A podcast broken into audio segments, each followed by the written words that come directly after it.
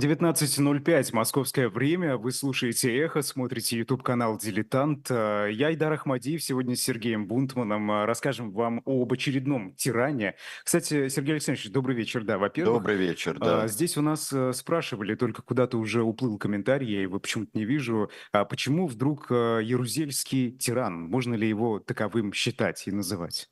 На Ярузельском есть э, несколько тиранических действий, подоплека которых до сих пор не ясна. И введение военного положения, и расстрел э, э, протестующих э, рабочих в Гданьске в том же, который э, окончился жертвами 42 э, человека погибли. А, н- Он был министром обороны в это время, в 70-м году. В 81-м он э, э, именно объявлял о введении военного положения, и он им руководил. И как, э, э, ну, это получалось, как поляки называли потом уже даже после отмены военного положения, директория, которой управлял Войцех Ярузельский. Э, Многочисленные бесконечные сравнения, сравнения с Пиночетом. Есть еще несколько фактов, несколько эпизодов его жизни, в которых он был, если не тираном, то орудием тирании. Именно орудием э, и э, соучастие в тиранических действиях его было. Э, Но это одна из самых, наверное, в особенности в Восточном блоке, это одна из самых загадочных историй. И на что он шел сознательно, и какова была его цель. Потом с ним будут встречаться и бывшие диссиденты, и Лех Валенса, который сказал... э, а, И Лех Валенца, который сказал, что для того, чтобы судить, нужно нужно много-много данных и много сведений для того, чтобы а, осудить Ярузельского. Их у меня нет. И это в статье, которую Алексей Кузнецов написал а, в журнале «Дилетант», поэтому мы сейчас решили как-то чуть поподробнее разобраться в Ярузельском. База положена, вот самая последняя, а, база з- – это статья, а, статья, которая была, а, она не исчерпывающая, но она дает фундамент для того, чтобы нам порассуждать о Войцехе Яр- Ярузельском и наиболее важных событиях а, его жизни. Ну вот давайте посмотрим на Войцеха Ярузельского а, в его горделивом а, виде и форме генерала армии, когда он во время очередного его а, визита а, к нам в Москву а, посчастливилось нам поговорить с Войцехом Ярузельским. Он был в эфире «Эхо Москвы», когда приезжал получать медаль, юбилейную медаль Великой Отечественной войны. В пятом году это было, когда уже несколько с Польшей у нас испортились отношения. И Войцех Ярузельский тогда отдал очень спокойные, это было между двумя процессами. Э, Это было за 9 лет до его смерти, он умер в 2014 году. И э, Войцех Ярузельский э, показался э, невероятно, э, человеком невероятного спокойствия и достоинства. С одной стороны, он э, и не юлил, был, и с другой стороны, не, не пытался понравиться. С другой стороны, он э, отвечал э, за все свои действия и отвечал за всю свою жизнь. И, судя по всему, это понял и э, папа Иоанн Павел II, который э, и э, папа приехал в, в Польшу в 87 году. Это был тоже такой, э, я думаю, акт э, начинавшегося собирания Польши по кусочкам. То, чем занимался как раз Войцех Ярузельский. И когда потихоньку и, и вышли, и э, снова становилась э, легальная солидарность, появлялся Лех, э, Лех Валенса, и э, стало, становилось понятно при вскрытии фактов, при размышлениях становилось понятно, что он делал. Не нам судить Леха, э, не Леха Валенцу, а которого тоже пытались обвинить в связях с, э, с секретными службами, но это, это как всегда. Это при всякой, э, при всякой перемене власти, при всяких разбирательствах и в нормальной политической жизни начинаются, начинаются копания, которые приводят э, к тем или иным э, результатам. И особенно в Польше Институт памяти, который этим занимался. Э, но во всяком случае Ярузельский оказалось, э, э, оказался э, тем человеком, которому еще э, здесь, э, э, которому остается и двойственное отношение. Вот Лех Качинский а, наградил а, медалью, медалью а, вот сибирских поляков, вот тех, которые были сосланы. То есть памятный знак а, сосланных поляков. Тут же в списке нашли, а, и Лех Качинский вынужден был сказать, что мне там больше 1200 человек 1200 человек, мне представили список, не обратив мое внимание на то, что там есть Ярузельский, и э, вот и я ему э, подписал этот приказ о том, что ему крест выдается вот тех, кто был сослан и оказался в Сибири в свое время. Э, и назвал это политической ошибкой. Э, Ярузельский тут же крест отдал. Давайте посмотрим на его биографию. Насчет ПЕС московский, э, москевский, как здесь пишет э, Олесь Муравьев, это слишком легко, точно так же, как и спаситель Польши, например, сказать. Э, я бы сказал вот что. Это э, история, которая в самого своего начала, в 23 году родился. То есть он э, мог бы быть... Э, призывным, если бы война продлилась дольше, там польская война, и в Польше мог повоевать. А, дело в том, что его семья в 1939 году и а, в 1939 году бежала от немцев при немецком наступлении, но попала на советскую территорию, попала, еле избежала плена, Отец его был не военный, он был э, агроном по образованию, то есть человек, который занимался сельским хозяйством. А, и они э, сумели избежать, вот и Красной Армии тоже, и перешли литовскую границу. То есть вся семья оказалась в Литве. В Литве они э, прожили примерно в спокойствии прожили а, полгода, ну, чуть больше, меньше года во всяком случае.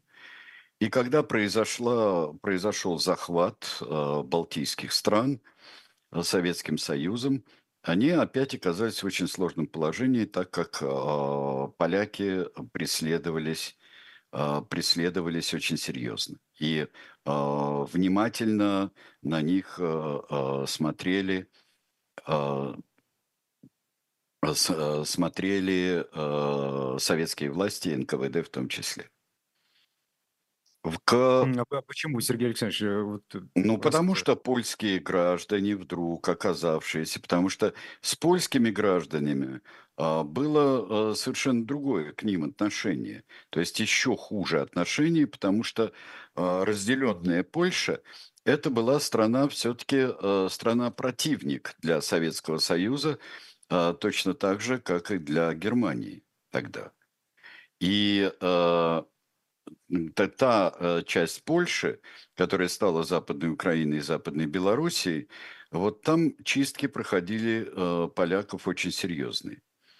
Здесь, э, э, в Литве, отец Ярузельского, по имеющимся сведениям, я это, правда, прочитал только в одном источнике, что он обращался, э, ну, в источнике хорошем, что он обратился за советским гражданством. То есть семья принимает советское гражданство. Но это не помогло, как принятие советского гражданства во многих других случаях, во многих других национальных а, операциях. И а, А он а, принимает, э, советское гражданство по идеологическим, э, каким-то мотивам или все-таки для того, чтобы избежать, э, я думаю, для того, чтобы избежать депортации избежать репрессий, не избежали.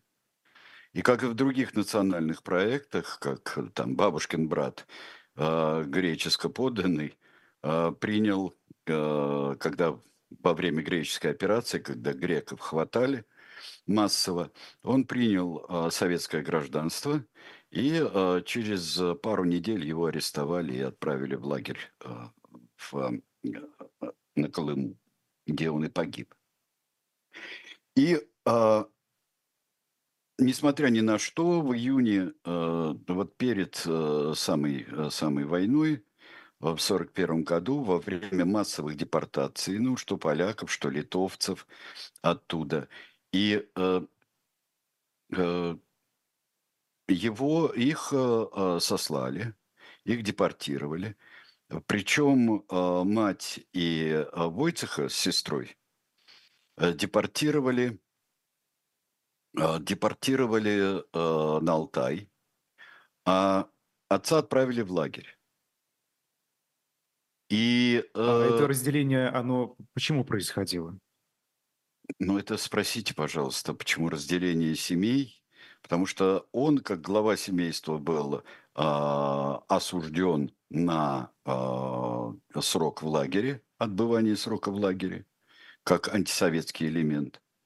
А а, семья отправилась в ссылку вместе за ним. а, не вместе с ним, а отправилась в другое место в ссылку. Войцех а, тогда а, прошел довольно, и а, ему нужно было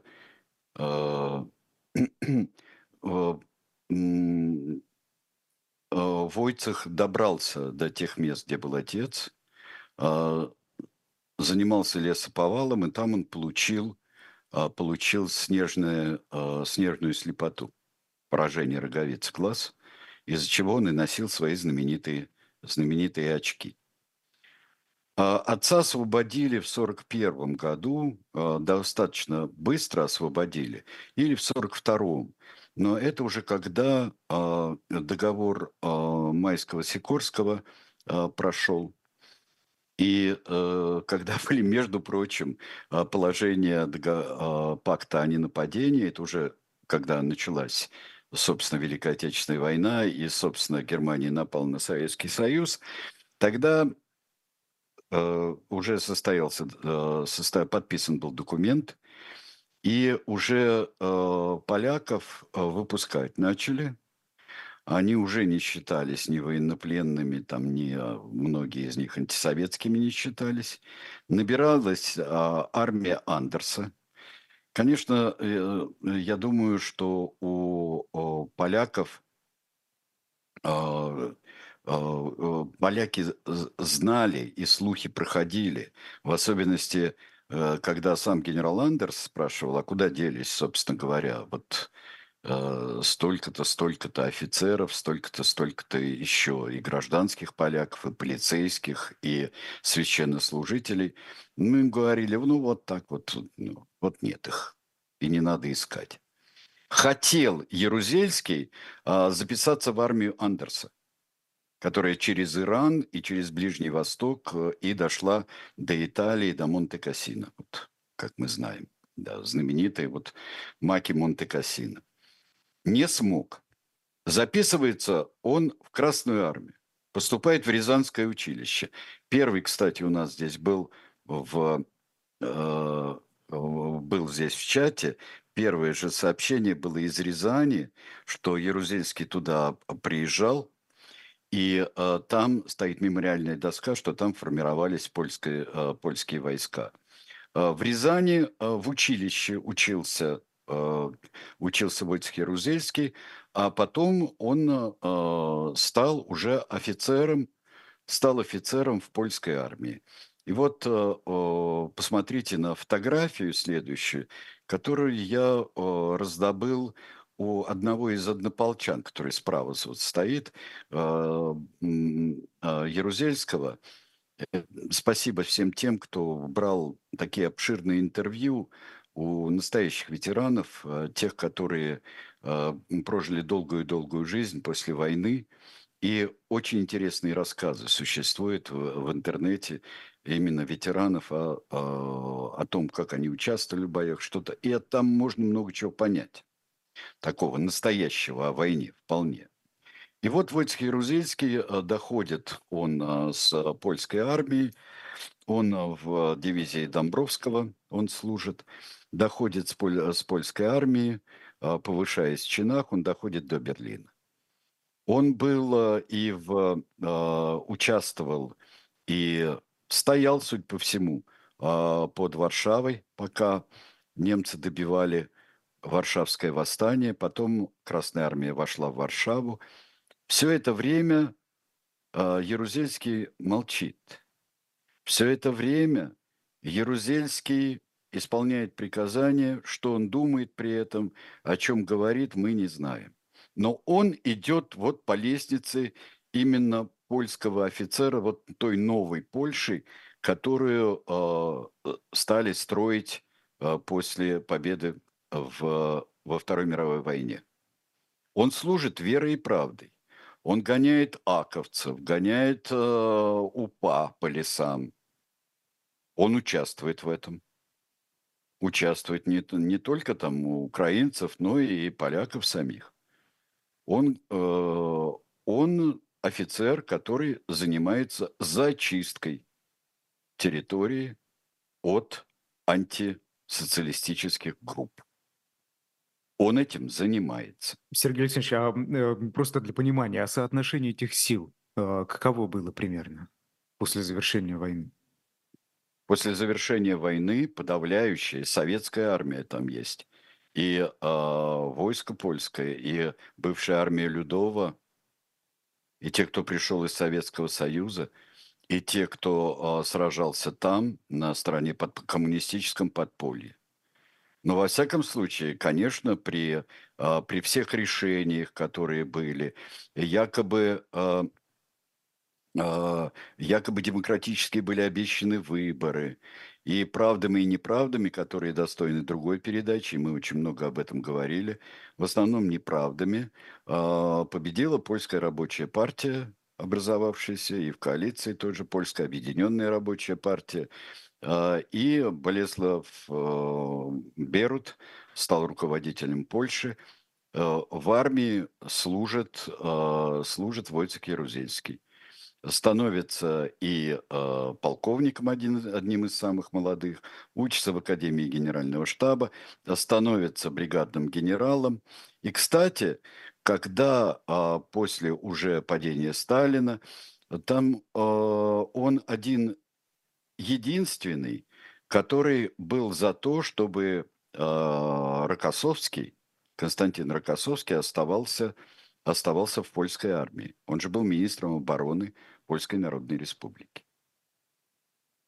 То есть он пес не пес, а то, что он э, за Советский Союз, то, что он за Народную Польшу и Советский Союз, это ясно происходит, э, происходит то, что возвращается гамулка, э, начинаются некоторые такие косметические, э, косметические, демократические принимаются, ну такая польская оттепель.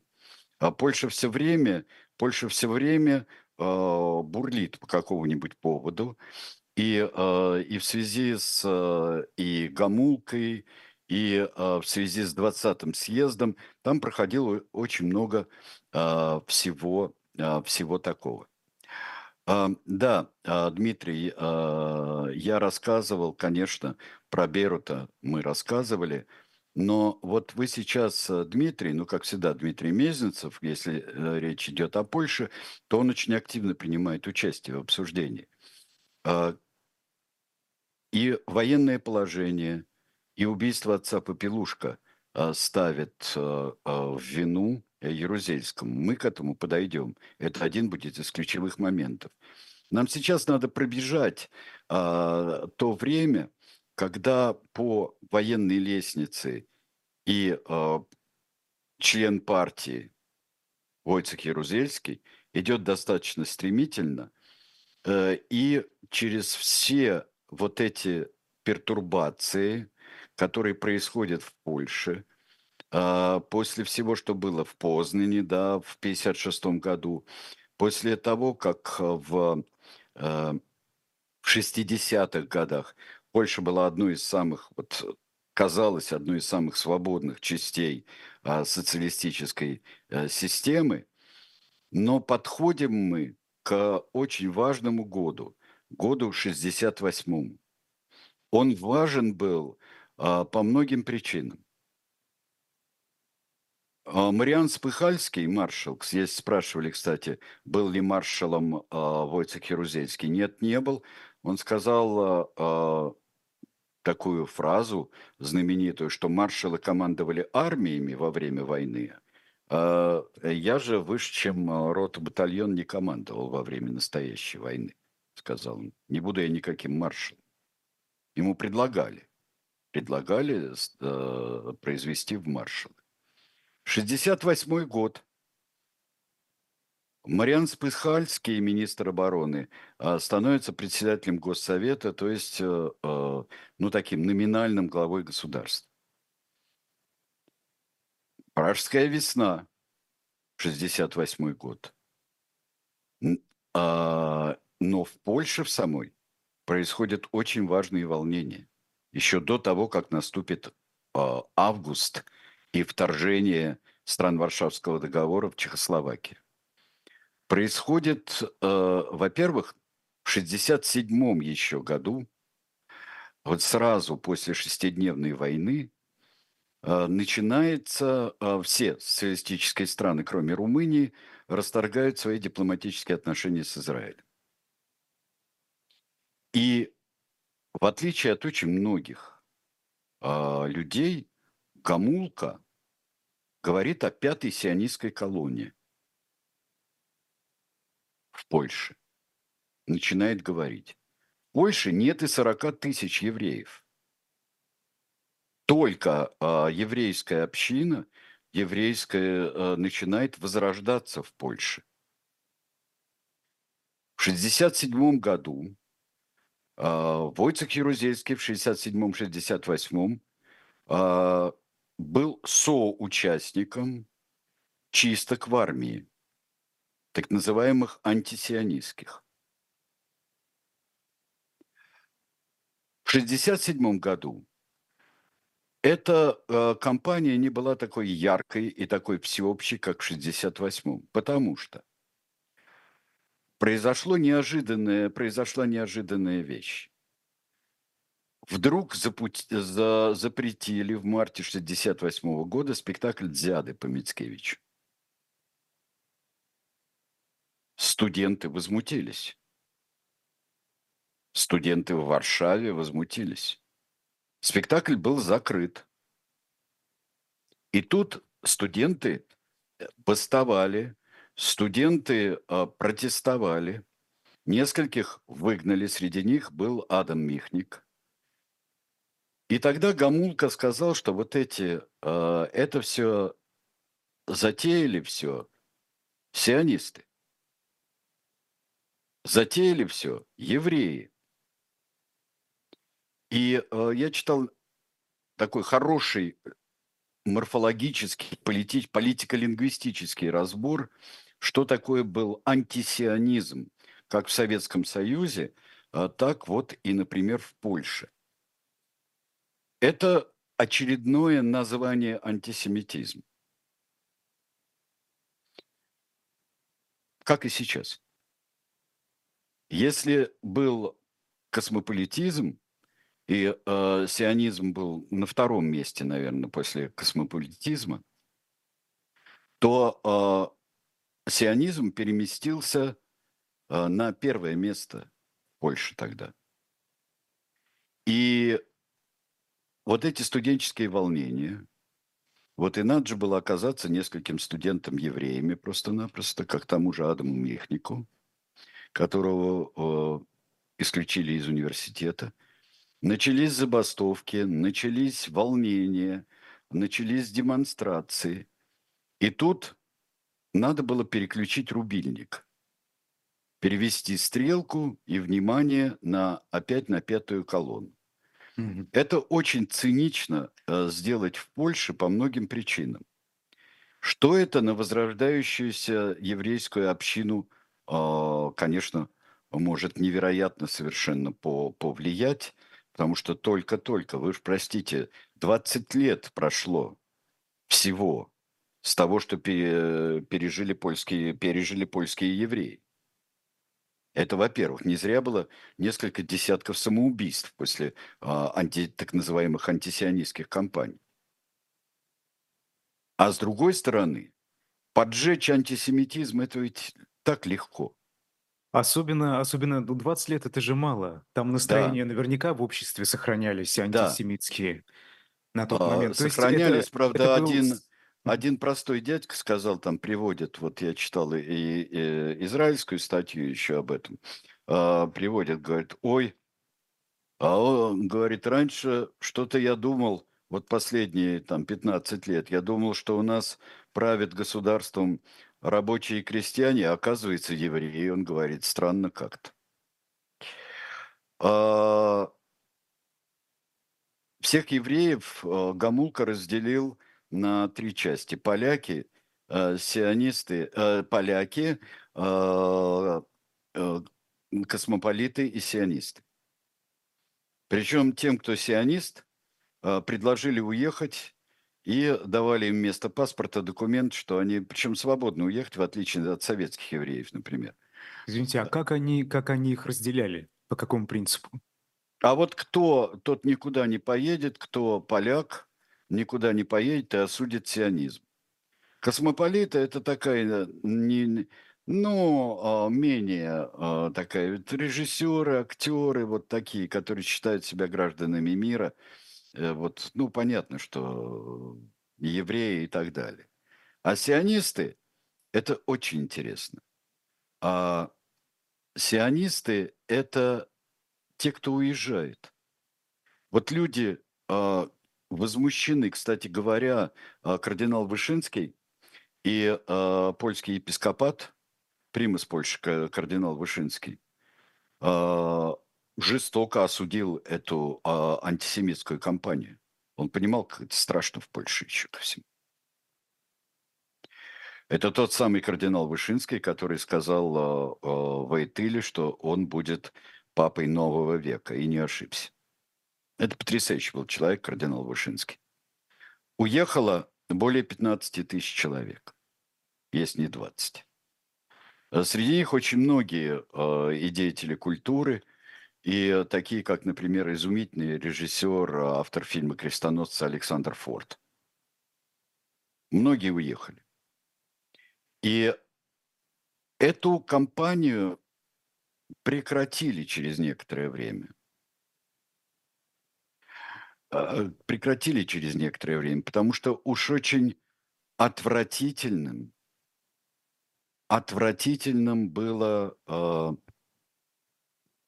э, образ Польши стал во многих странах, которые до этого относились к польской э, социалистической власти так более-менее. И просто появилось отвратительное рыло. И э, сколько, сколько бы ни э, прикрывали вот антисионизмом, это было очень и очень э, паскудное дело, вот эта кампания. И наступает август. Ярузельский отдает приказ войскам. Но не он же затеял вторжение в Чехословакию. Но он не уходит ни в отставку, ни, до, э, не протестует. Он мог бы давно уйти в отставку, заниматься чем-то иным. Почему он остается все время? Зная э, Ярузельского, можно сказать, что это не для благ каких-то, не для, собственно, власти. Может быть, для власти, но власти для чего? И из дальнейших его действий вырисовывается такая картина, В 68-м, да, вводят Чехословакию. У меня такое ощущение, и он всегда на это намекал, что вот рано, рано для протеста, для явственного переустройства Польши, которого он, судя по всему, хотел. 70-й год, Гданьск, декабрь. 42 человека погибают. Войска стреляют в забастовщиках, забастовщиков. А, формальный повод для этого был дан, потому что летели камни, летели... А, была такая очень суровая а, была и забастовка, и суровое движение было тогда. Что учтут в 80-м году? Опять же, отдает в э, приказание Ярузельский, министр обороны. Ответственность есть? Есть ответственность. Обвинения с него были сняты после того, как в 96 году его пытались обвинить в этом. И здесь, конечно, партийное руководство виновато. Всегда у человека есть выбор. Выбор уйти в отставку, не исполнять приказа, но, наверное, какая-то жизненная цель была у Войцеха Ярузельского, если пытаться в нем разобраться. Давайте сейчас мы прервемся, и потом мы пойдем уже к 80-му году и к военному положению.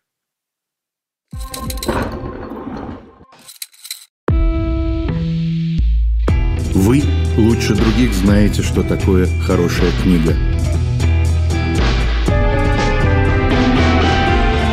Мы лучше других знаем, где ее можно купить. Книги на любой вкус с доставкой на дом.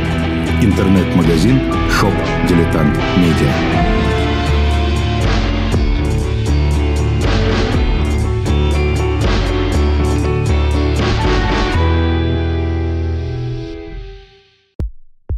У нас есть парадоксальная ситуация – это непросто, потому что останется в истории. Ну, Владимир Борисович, вы прям как ребенок. У вас есть лучшие средства обороны? Нету.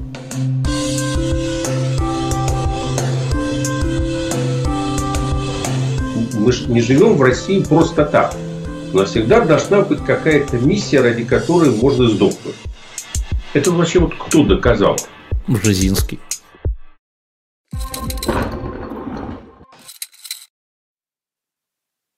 Мы хотим вам предложить книжку очередной раз. Марта Петерсон, замечательная книга о том, как она э, агента ЦРУ э, через Лаос попала в московскую тюрьму, и все скандалы с этим связаны. Очень важная на фоне слухов об обменах всевозможных э, нынешних. Это, мне кажется, тоже важно почитать. Э, посмотрите эту книжку, может быть, она вам пригодится. Ну и, конечно, журнал «Дилетант», наш любимый, как на канале «Дилетант», не рассказать о подписке на «Дилетант». И еще раз, мало ли кто не слышал, э, подписку на «Дилетант» можно оформить на сайте «Дилетанта» и очень простым способом стоит нажать, куда вам указывают, и потом вас проведут. Проведут просто до самого конца. Главное, выберите, насколько вы хотите э, подписаться на журнал. 3, 6, 12 месяцев. Пожалуйста, смотрите. Сергей ну Александрович, вот. а можно, можно ли сказать, что Ярузельский э, шел на некоторые компромиссы? Еще а, какие? Того, чтобы в будущем, в подходящий момент, да, реализовать э, Еще свои, какие? Шел ли это он сознательно, или это он ощущал просто? Или нам так кажется потом, а он просто шел в этой вечной социалистической Польше, он э, шел своим путем, а потом вдруг оказался в нужный момент в нужном месте. Бог его знает. Вот Бог его знает. Но тем фигура становится, становится интереснее. 80-й год. А, мы скачем через десятилетие. 80-й год. Солидарность, Лех Валенца, а, уже теряющий контроль над происходящим Эдвард Герик, э, это, кстати, он а, делил тогда, тоже придумал категории польских евреев, и тут оказывается, если в 1968 году были одни студенты, которых не поддержали рабочие. В 70-м году были рабочие, а, которых интеллигенция не могла и физически поддержать, потому что там было не, немножко не до того, и так все это стремительно произошло и а, жестоко подавлено. А тут произошло страшное. Вот те самые части, уволенные студенты, интеллигенция, вот эти все а, мыслительные клубы, а, те а, кружки, которые э, составляли польские действительно мыслители, и политические, экономические, исторические, и рабочее движение. А в Советском Союзе тогда придумали потрясающий термин, я не знаю, помнит ли кто-нибудь еще, что рабочие это были, в общем-то, правы как-то не по методам, а хотя бы э, были правы в своих замыслах, а потому что ошибки большие сделали, внимание, экономические власти Польши. Вот что такое экономические власти, мы тогда еще поражались. Вот сколько времени это прошло с 80-го года. Мы тогда поражались, что это означает. Но это было отступление за отступлением. Герика отправили э, на покой, и э, Станислав Каня стал э, первым секретарем ПОРП. Станислав Каня оказался бессильным, и образовалось практически двоевластие в Польше. Солидарности, примкнувшие к ней, уже под широкой солидарностью, не только движение солидарности, а не только профсоюз, оказалось, что они, ну, почти уже сейчас э, почти берут власть. Э, Лех Валенца и э, его соратники и интеллектуалы польские предлагают, вот вам выход, давайте проведем свободные демократические выборы. Все трепещут, как сказал бы Шаляпин, и а, а, в Москве тоже такая тихая паника по этому поводу беспокойство. Москва в это время, Советский Союз влез уже в, в афганскую войну и э, поступать так, как поступили в Чехословакии, было то ли с руки, то ли не с руки. И ищут выход, проходят э, э, учения Варшавского договора. Э, 100 тысяч задействовано э, личного состава в этих учениях. Самые крупные учения. Прямо э, происходят они в Беларуси, прямо на границе с Польшей. Э, так проходит э, год в октябре и все э, думают, и Каня Ярузельский там приезжает в Москву на стыке своих э, э, секретарств, потому что Каня был в осенью 81 года э, снят с поста и избран. Был Войцех Ярузельский. Войцех Ярузельский, он обещал ввести военное положение. А сейчас все больше и больше говорят о том, что э, ну, не, ну не мог и не собирался Советский Союз вводить свои войска. Как бы он это сделал? Что бы сделали?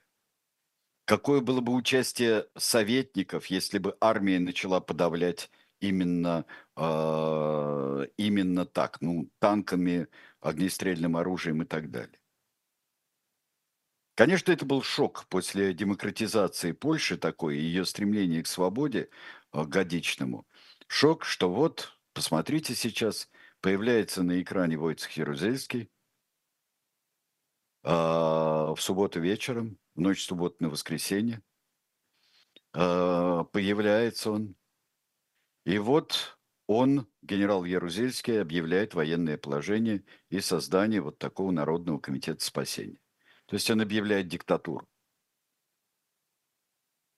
Интернируется как он, это, как, как он это объясняет? В связи с тяжелым экономическим и политическим положением, во избежание беспорядков, во избежание столкновений объявляется военное положение. Как на это реагируют э, соратники, и соратники и, и э, оппозиция, так скажем? Соратники, э, ну, э, там впоследствии, вот в ближайшие, э, впоследствии затем 7-8 лет, образуются очень явные, явные такие две группы, ну, три группы, опять, почти как с польскими евреями, да, образуются. Бетоны такие, Вот а, я помню, как Андрей Черкизов, вот именно эти бетоны а, партийные, а, он во время перестройки употреблял Андрей Черкизов, ну не то что перестройки, а уже когда было «Эхо Москвы», уже всегда он партийные бетоны было его любо- любимое выражение, потому что он и знаком был с польскими интеллектуалами, и вот следил за этим военным положением. Андрюш Черкизов, вот это его было любимое выражение – бетоны. А, были конформисты и были либералы. Кому принадлежал Ярузельский, а, трудно сказать, но уж во всяком случае не к бетонам он принадлежал. А, дело в том, что были интернированы сначала две с лишним тысячи человек, и в последующие дни интернированы были около четырех тысяч человек. Три там 800, по-моему, или 900, 3900. А лидеры солидарности, лидеры общественного мнения, священнослужители некоторые а, были. И, но Эдвард Герик тоже, чтобы никакая реставрация вот а, такого чистого а, социализма и сурового в Польше не состоялась.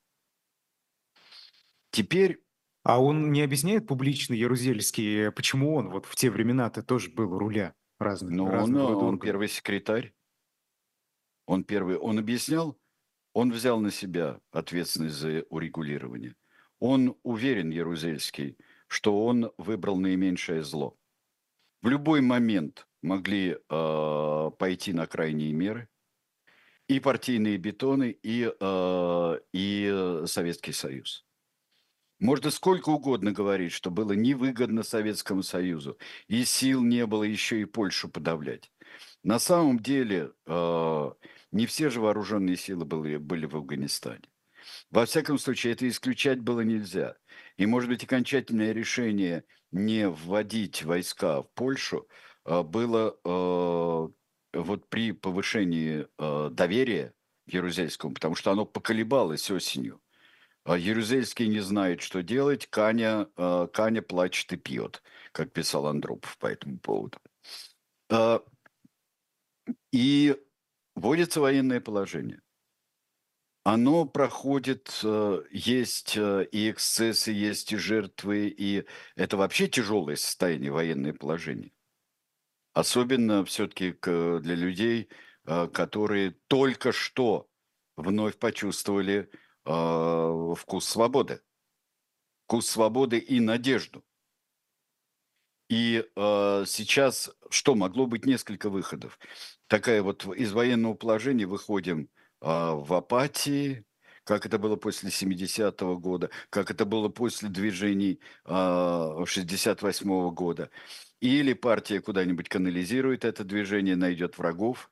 Но тут что-то происходит странное. Одна из ярчайших фигур этого времени и трагических фигур, и очень важно, спасибо, Дмитрий, что вы спрашивали, при нем убили, да, отца Ежи Попелушка.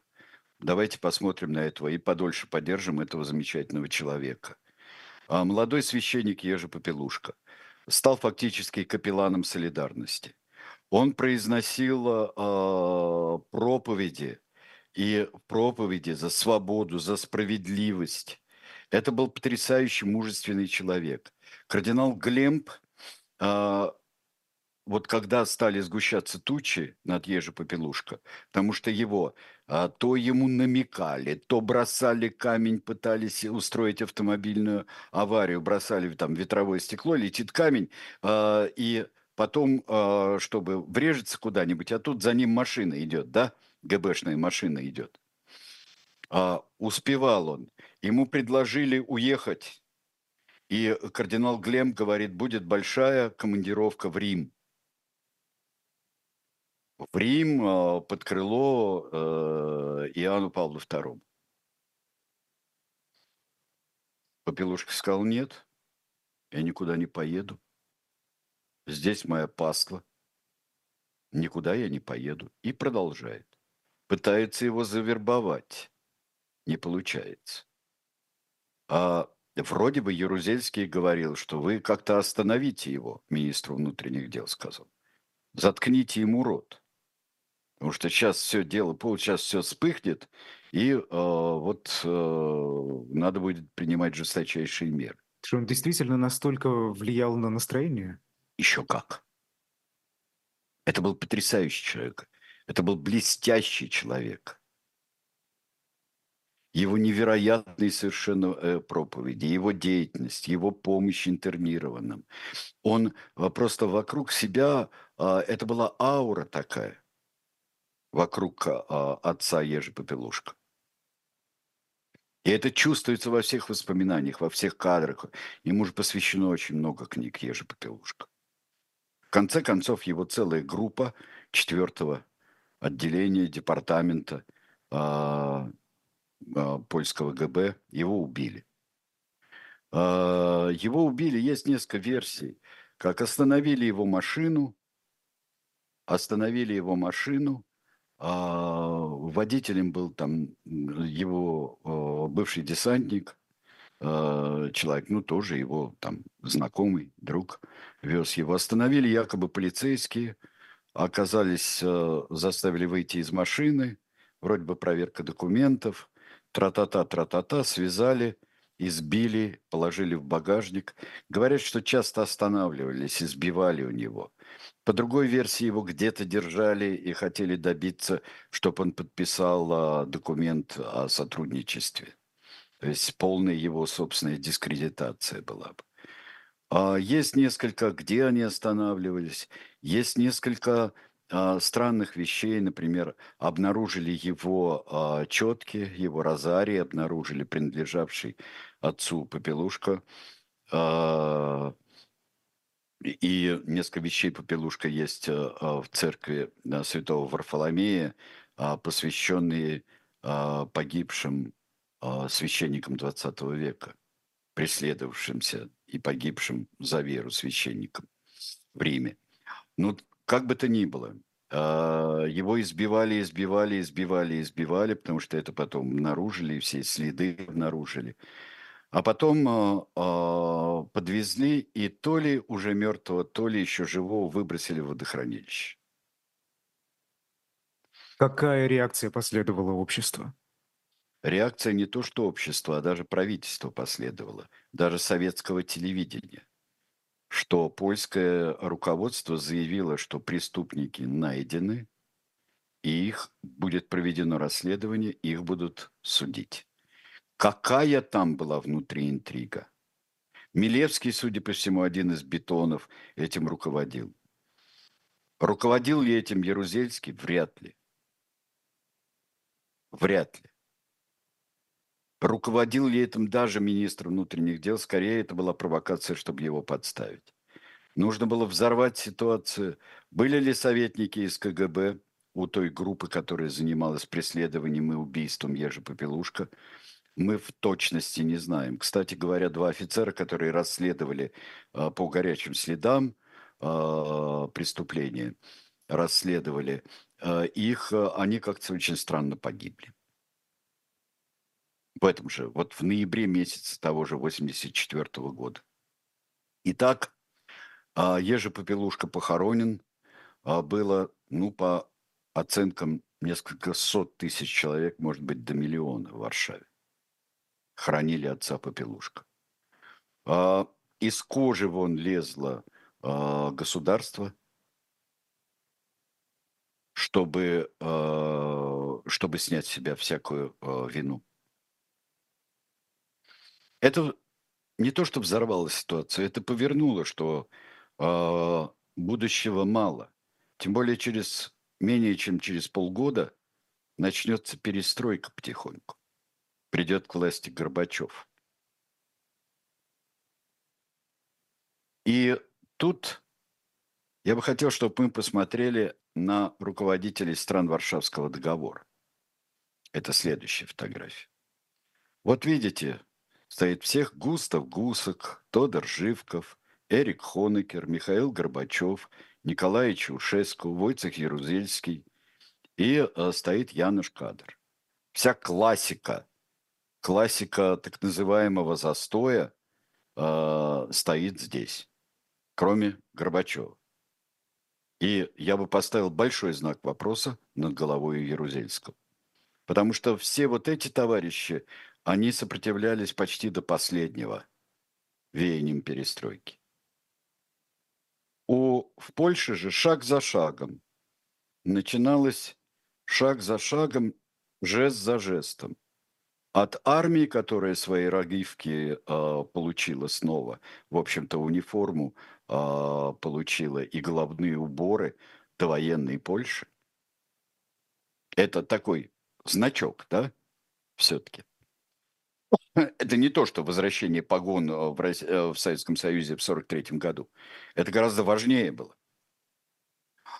И э, потом солидарность снова появляется на поверхности официально. Круглый стол, на который идет Ярузельский. Выборы. Да, сначала объявление о том, что будет двухпалатный парламент,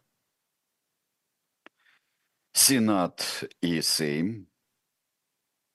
И потихоньку, путем полусвободных выборов, когда э, ПОР получает еще большинство, и Ярузельского именно парламент избирает президентом до этого, и он э, президент Польши, и переход, круглый стол, 89 год и 90 год, становится президентом Лех Валенц. Адам Михник, посмотрите. Адам Михник а, разговаривает, я не думаю, что это кривая улыбка или какая-то а, скрывающая ненависть. Он тоже пытается понять Ярузельского. И вот мы приходим к судам над Ярузельский, а, когда вышел из спорп, он сказал а, и в выборах принимал участие, во всяком случае. Он выходит из спорп и говорит, что я всегда был социал-демократ. Ярузельский уходит после избрания Леха Валенции. Мне кажется, со спокойной, не то что совестью, а с спокойной душой, во всяком случае. Происходит то, что хорошо для Польши. Происходит. У Ярузельского было все, что угодно, только не цепляние э, за власть. Он мог бы устраниться, а кто бы э, принял, хотя странные и суровые меры, Э, как военное положение. Кто бы? Остается вопрос. Вот э, очень хорошая фотография, хоть и мелкая, если ее можно увеличить немножко. Ярузельский пожилой совсем сидит в кресле, размышляет. И вот он умер. У него был целый букет болезней уже э, в старости. Вот он умер. И следующая фотография – прах Ярузельского в той самой новой форме, уже которую он, между прочим, и вернул э, Польше. Стоят э, военные, прах Ярузельского. Да, он э, похоронен недалеко от Берута. И там, где похоронены главы государств, похоронены герои. И да, были проведены два процесса. Но э, такое, чтобы ему можно вменить и 70-й год, и 68-й, и 81-й вменить ему вину. Да, может быть. А, но кто знает, это, конечно, для самого Ярузельского, это, конечно, пятна. А для того, что случилось в Польше, а для того, как это проходило в Польше – я понимаю, что не вернуть не, те 40, э, не тех 42 человека, э, которые были, э, были убиты в Гданьске в 70-м. Не вернуть ни отца Ежи Попелушка, но не Ярузельский его убил. При нем. А это большой вопрос. Это не было преследование, ненавистное преследование а, отца Ежи. Да, его хотели заткнуть, но кто его решил убить и убил, не знаю. Не знаю до сих пор. Вот такая абсолютно Ну, противоречивая. Ярузельский, Ярузельский, можно сказать, в ответе за ту систему, Да, которая, в которой это стало возможным. да, да. Но он и на какое-то время в 80-х годах, положив а, в холодильник собственную страну, и несмотря на неизбежность, а, неизбежность и трагедии, которые с этим были связаны, он ее как-то передал. Можно ли было ее передать по-другому, тем более при отношении Советского Союза к Польше? И боязнь невероятное возрождение Польши как независимого демократического и по определению не очень любящего а, Советский Союз государства. Правда, когда люди не вступали в отношения с правителями, и вот ту компанию, которую мы сейчас смотрели, все эти Гусыки, Живковы, а, Яныши Кадры, я уж не говорю о Чаушеску, все, кого мы сейчас видели, Хонекеры. Ведь а, получилось же, получилось же тоже бархатно. Давайте не будем искать простых ответов, а будем думать над этим. Да. И над самим Ярузельским. Ну вот, в общем-то, да, все. к сожалению, мы вышли уже за рамки, да, вопросы остались, э, Конечно. они, И и, я и а- был, и ответов нет, и наверное. я на- был, э, я уверен, и они... э, Самое интересное, что здесь должны оставаться вопросы. Должны оставаться и очень важные для нас вопросы. Должны они Правда, оставаться. да. Спасибо большое. Войцех Ярузельский. Э, Сегодня мы о нем говорили. Э, В том же составе мы вернемся в эфир «Дилетанты и эхо» в пятницу в программе Да. «Дилетанты». А После нас сегодня Валерий Ширяев в особом мнении, э, военный обозреватель «Новой газеты», потом э, Михаил Светов, Слиза Лазерсон в Комитете по новой этике, и вечером программа «Трифекты». Будут обсуждать в том числе встречу Навальных с Джо Байденом и праймерис в Южной Каролине. Так что да, советую посмотреть это на живом гвозде. Всем спасибо, Сергей Алексеевич, спасибо большое. Всего свидания. доброго, до свидания.